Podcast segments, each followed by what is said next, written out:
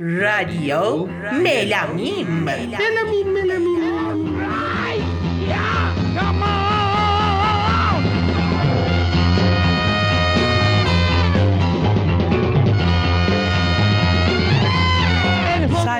شما شنوندگان عزیز رادیو ملامیم سلام. این قسمت 17 هم از رادیو ملامیمه که از استودیوی جدید ملامیم در خدمت شما هست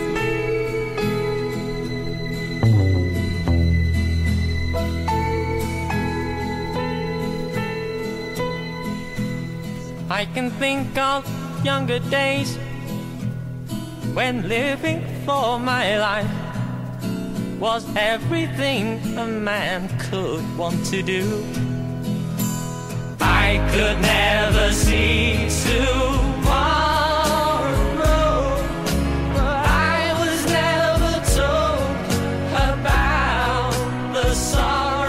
از دو روز اسباب کشی و زحمات ما اینجا راه اندازی شده و برای شما از جای دو جدید. روز یه هفته است داریم میدویم دنباله راست میگی،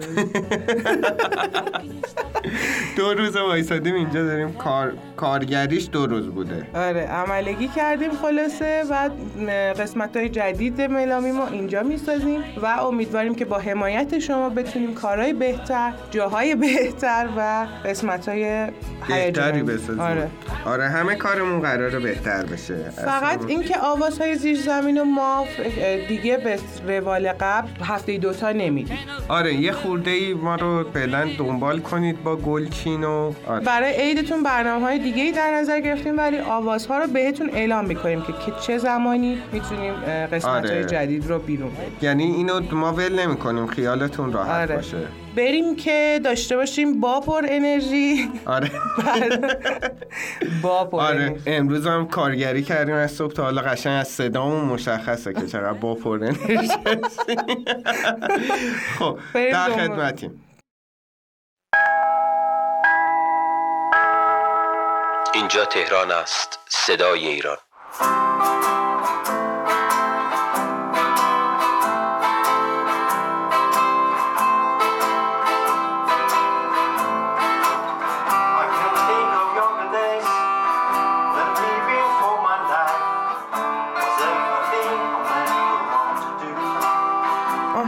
ابتدای قسمت براتون گذاشتیم آهنگی بود از Bee Gees به اسم How Can You Mend Broken Heart که اصلیش بود و آهنگی که الان در حال حاضر گوش دادین آهنگ کاوری بود که گروه اسکورپیو بعد از سالها دوباره اومدن و و این آهنگو برای فیلم اسکورپیو کاور کردن.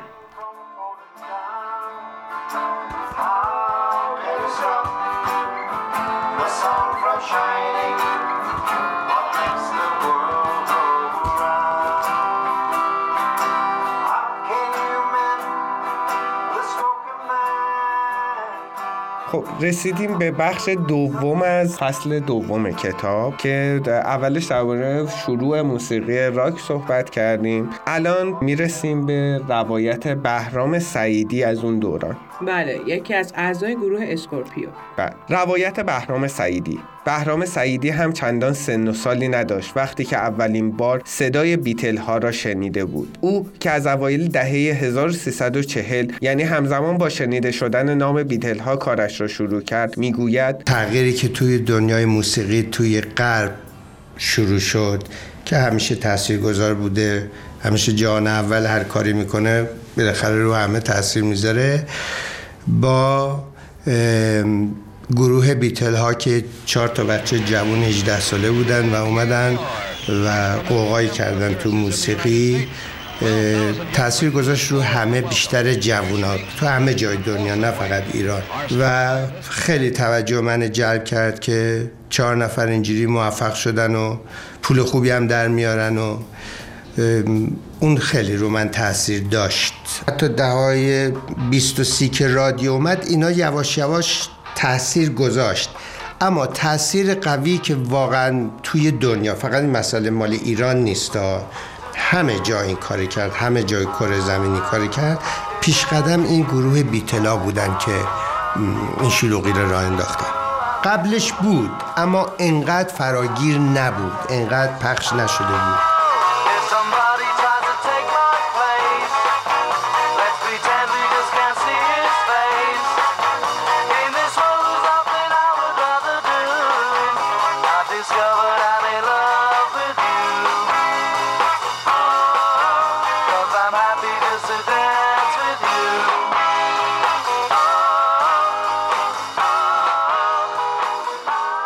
روزها همه باید از خودشان می آموختند. باید ساز پیدا می کردند و از روی صفحه هایی که دوست داشتند با یک شیوه سنتی گوش کردن و تمرین کردن آنقدر کار می کردند تا بیاموزند. سعیدی می گوید البته اون موقع زیاد امکاناتی تو ایران نبود معلم خوب نبود اصلا نداشتیم کسی رو هر کی پیش خودش یاد می‌گرفت ساز پیدا نمی‌شد اون موقع تو اینجا سازای دست دوم تعمیر شده رنگ شده یه مغازه بود توی لالزار به نام گلبهار که من یه گیتار اونجا خریدم یه گیتار آلمانی قدیمی رنگ شده.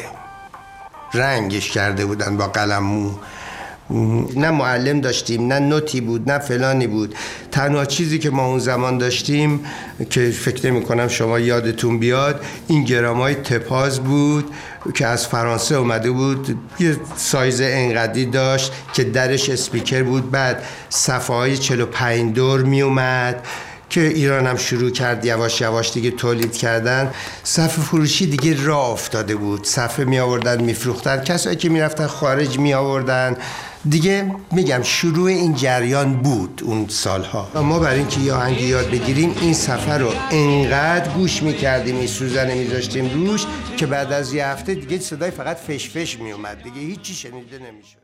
آنچه وجود داشت میل به تولید صدایی شبیه آن صداهایی بود که از آن صفحه های جادویی می آمد. همین صفحه هایی که فروشگاه بتوون می آورد و هنوز به تهران نرسیده مشتاقان موسیقی های تازه آنها را می شنیدند و آنهایی که به اجرای موسیقی فکر می کردند آهنگ ها را می شنیدند و تقلید می کردند. سعیدی می گوید دیگه ما مجبور شدیم با صفحه گوش کردن و تقلید کردن و کپی کردن و این چیزا یه مقدار یاد بگیریم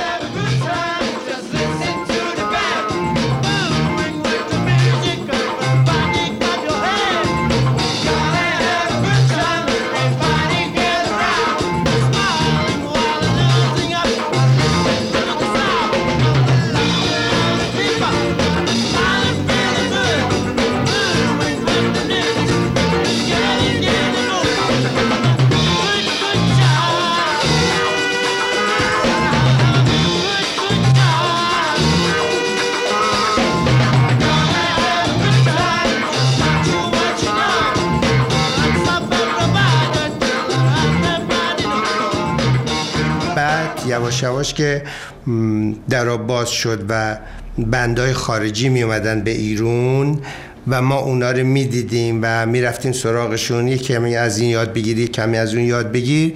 یه مقداری تونستیم یه چیزایی یاد بگیریم. زمان ما شروعش واقعا اینجوری بود. البته بعد از چندین سال واقعا همه چی امکانات اومد.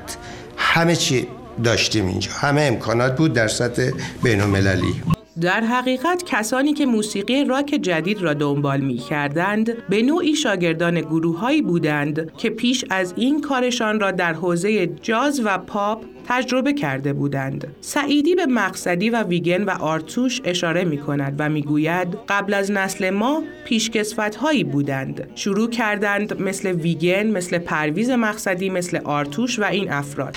توی نسل ما انگلیسی و آمریکایی بیشتر تاثیر گذاشت تا اروپایی. حتی این بندای اروپایی هم که میمدن برنامه اجرا می‌کردن بیشتر آهنگای معروف آمریکایی انگلیسی رو اجرا می‌کردن.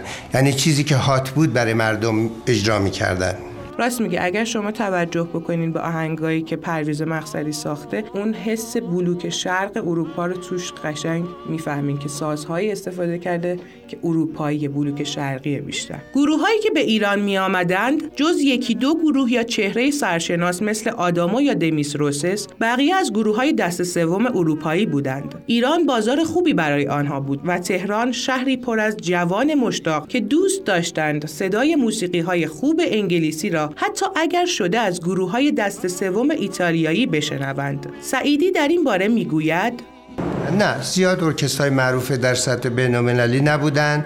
ارکسترهایی بودن که میومدن توی هتل‌ها برنامه میذاشتن مثلا قرارداد سه ماهه داشتن یا میومدن کافه نادری از خیلی قدیم مرکز هنرمندا بود آرتیست همه اونجا جمع می شدن و ما هم چون مشتاق بودیم ببینیم که چه خبره اونور دنیا می‌رفتیم اینا رو می‌دیدیم طرح دوستی میریختیم یه کمی ازشون چیزی یاد می‌گرفتیم وسایلشون میخریدیم موقعی که از ایران برمیگشتن می‌رفتن. بهرام سعیدی نمی‌دانست که سه دهه بعد چیزی به نام ماهواره و MTV همه جهان را با هر نوع موسیقی که بخواهی پر می کند و چهل سال بعد اینترنت امکانی آزاد می شود تا به هر موسیقی و اطلاعاتی دست پیدا کنی. او همچنین نمی‌دانست که دوازده سال بعد از سال 1345 که او و دوستانش در تهران کنسرت چند هزار نفره برای اجرای ترانه های بیتل ها و رولینگ استونز و لید زپلین برگزار می کنند نه فقط این نوع موسیقی بلکه هر نوع موسیقی در ایران با مشکل مواجه خواهد شد. آنها از گروه هایی که می آمدند تجربه می آموختند تا وارد دنیای راک شوند دنیایی که برای آنان به معنای رهایی آزادی جوانان بود. سعیدی می گوید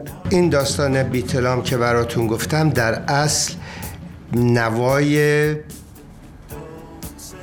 آزاد شدن جوونا بود. از اون فرهنگ قدیمی یه نوای آزادی بود. یعنی همه چیز باز شد. خیلی اتفاق افتاد. یعنی فقط این گروه به خاطر موسیقیش نبود. توی تمام فرهنگ جامعه ها تاثیر گذاشت. توی لباس پوشیدن توی کار کرد توی همه چی. یعنی واقعا مثل که یه زمانی بود که همه جوانای یه دفعه آزاد شدن.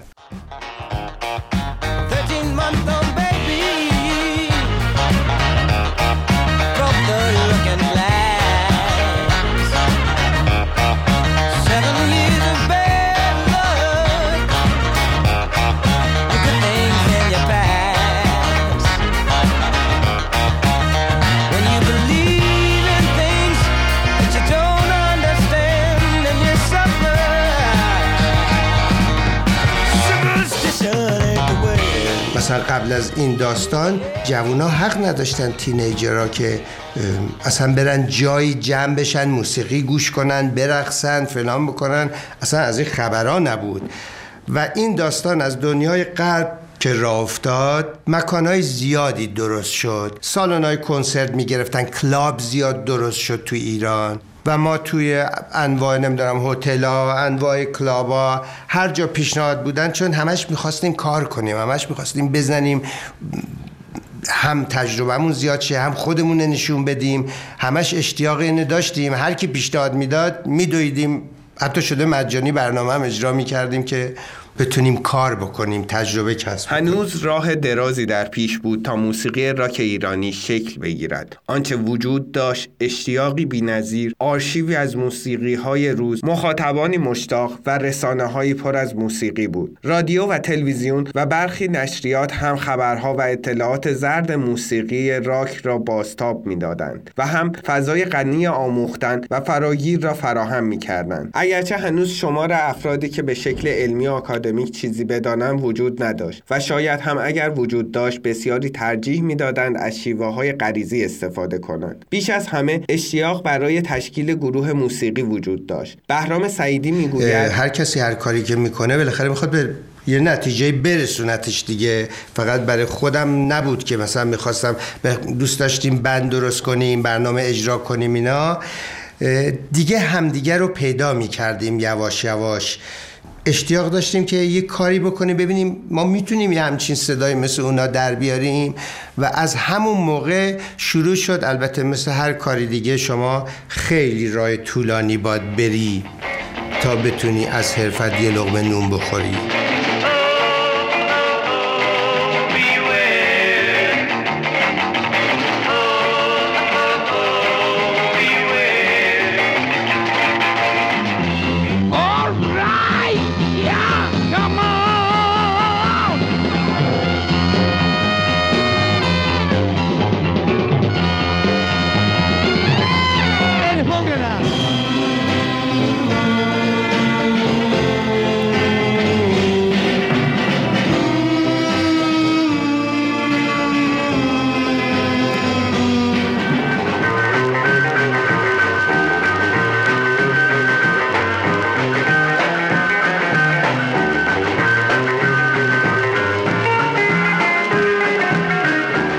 بچه ها زیاد می شدن هی تجربه می‌خواستن پیدا کنن. هی بندا جابجا می شد افراد جابجا می شدن یه کسی که استعدادش زیاد بود هواخواه زیاد داشت. همه میمدن دنبالش ببرنش و بندبازی دیگه شروع شد.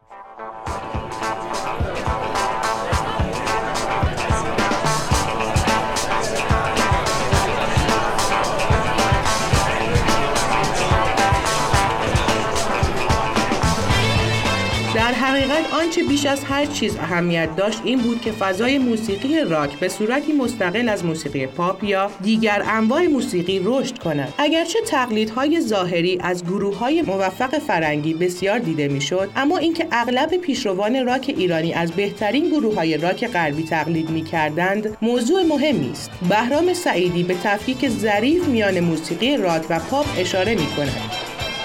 این موسیقی راک بیتش مهمه ضربش مهمه که تأثیری که میگم گذاشت روی ماها و همه جوونا این بیت موسیقی بود هیجانی بود که توی همه توی وجود آدما می آورد اون اصلا باعث شد که همه خوششون بیاد. خود شما اگه یه جا بشینی موسیقی زیبا گوش بکنی خب لذت می‌بری دیگه. یه چیز خیلی طبیعه و اون بیتش اون تمپویی که این موزیک راک داشت هیجان می آورد توی جوونا توی مردم. و مثلا موسیقی سنتی اونو نمی آورد و بچه ها همیشه همیشه طبقه جوون میره دنبال یه چیز نوعی میگرده گوش کنه. انتظار نباید داشت که مثلا تینیجر بره بشینه مثلا موسیقی سنتی 70 80 سال پیش گوش بکنه.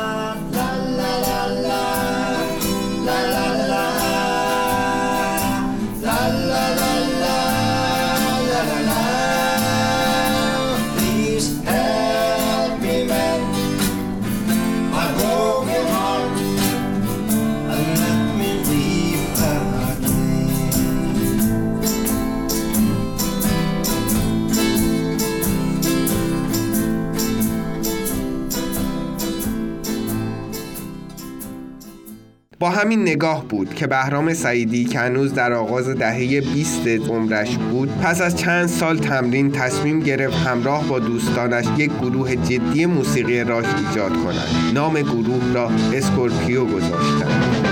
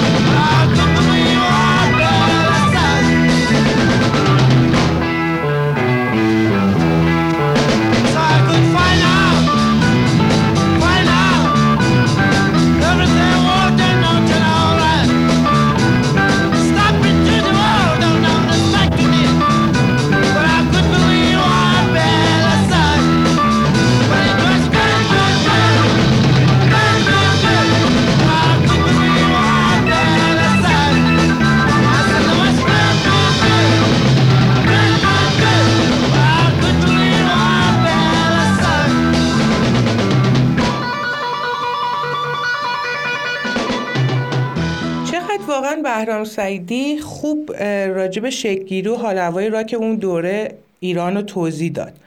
خب به خاطر اینکه با گروه اسکورپیو روز به روز تجربه کسب می‌کرد و خودش هم دستی به آتیش داشت به نظر من. جالبه که بدونین اون از اخ- اواخر دهه پنجاه همراه با یه band ایتالیایی رفت به همون کشور مهاجرت کرد و موزیک خودش رو چه به لحاظ آکادمیک یا چه به لحاظ حرفه‌ای ارتقا داد. از فعالیتاش اگه بخوایم اینجا بگیم یه آلبوم مجازی به اسم, به اسم زندگی داد که در واقع سبک پاپ fusion داشت و همچنین موسیقی فیلم فیلم تجارت مسعود کیمیایی و ساخت که آهنگسازش هستن بهرام سعیدی بود. من اینجا می‌خوام یه آهنگی از همون آلبوم زندگی بهرام سعیدی رو براتون بذارم به اسم فصلی از ترانه. به, نظر اومد که اینجای برنامه چقدر خوبه که از کارهای جدید آقای بهرام سعیدی هم گوش بدیم. توی فصلی از ترانه می نویسم روی شیشه شعر سبز و انتظار پایان قسمت 17 هم از رادیو ملامیم رسیدیم. و بخش دوم از فصل دوی فصل کتاب. دوی کتاب. بله. آره. خسته نباشین. اه، امیدواریم که تو این برنامه تونسته باشیم برای شما آهنگهای خوب و مصاحبه خوب گذاشته باشیم. امیدواریم خوشتون اومده باشه. این مصاحبه ها از مستند فیلم فیلم اسکورپیو. اسکورپیوه به ساخت فیلم امید هاشملو کارگردان. آره، کارگردانش امید هاشم آره کارگرد به ساختی و اینکه این مصاحبه از اونجا انتخاب شده برای شما. امیدواریم خوشتون اومده باشه. متعاقبا اعلام می‌کنیم زمان آوازهای زیرزمین رو بشنویم. آره سعی می‌کنیم که ول نکنیم آوازهای زیر زمینیمون رو. آره ما الان خودمون زیر برنامه آره برنامه اصلی ما آوازهای زیر زمینه. ولی گلچین ملامیم و اینا هم هست اونا رو گوش بدید شما. می‌تونید برامون علل هنوز خاطره. بفرستین آهنگ درخواستی بفرستین پیشنهاد انتقاد هر چی که داشتین. و ممنونم از اینکه ما رو حمایت می‌کنین آره و بسیار خوشحالیم که پخش می‌کنید. بله و بسیار من از این انرژی می‌کنید. می‌گیرم که خیلی پیام ها این چند وقت داشتیم که همه به ما پیام می‌دادن که چقدر ما خوشحالیم که رادیو ملامی رو گوش میدیم هر روز باهاش زندگی می‌کنیم ما اصلا هم خیلی خوشحال میشیم از این اصلا-. این پیام رو میدیم واقعا حال ما دگرگون میشه خوشحالی ما افزون میشه و اصلا خیلی من یعنی واقعا ما انرژی می‌گیریم از این حرفای شما پیام هاتون انتقاداتتون پیشنهاداتتون آره ما. برای ما خاطرم بفرستید برای گلچین بله. خوبه خوش میگذره خوش میگذره به اون قسمت گلچین می‌تونید با ما خاطره بازی بکنید و در نهایت من میم آبدی. و من ملینا اخگر. شما رو تا یه برنامه دیگه به خدای خوب و مهربون میسپاریم. بله خدای نگهدار. Say